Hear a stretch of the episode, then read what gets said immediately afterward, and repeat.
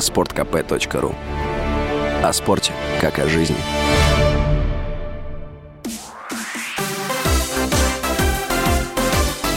Новости спорта.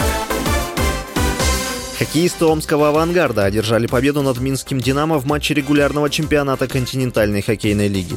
Встреча в Омске завершилась со счетом 4-2. «Авангард» стал пятой командой Восточной конференции, обеспечившей себе участие в плей-офф. А мячи сыграют в плей-офф в девятый раз подряд. Благодаря поражению Минского «Динамо» в розыгрыш Кубка Гагарина также вышел подмосковный «Витязь». В следующем матче «Авангард» 15 февраля примет уфимский Салават Юлаев. Российский нападающий Нью-Йорк Рейнджерс Артемий Панарин признан первой звездой прошедшей игровой недели в НХЛ, сообщается на сайте лиги. На прошлой неделе Панарин сыграл 4 матча, в которых набрал 9 очков, 4 гола и 5 передач. Причем все 4 шайбы забросил в ворота Каролины 6-2. Для Панарина это первый покер за время выступления в НХЛ с 2015 года.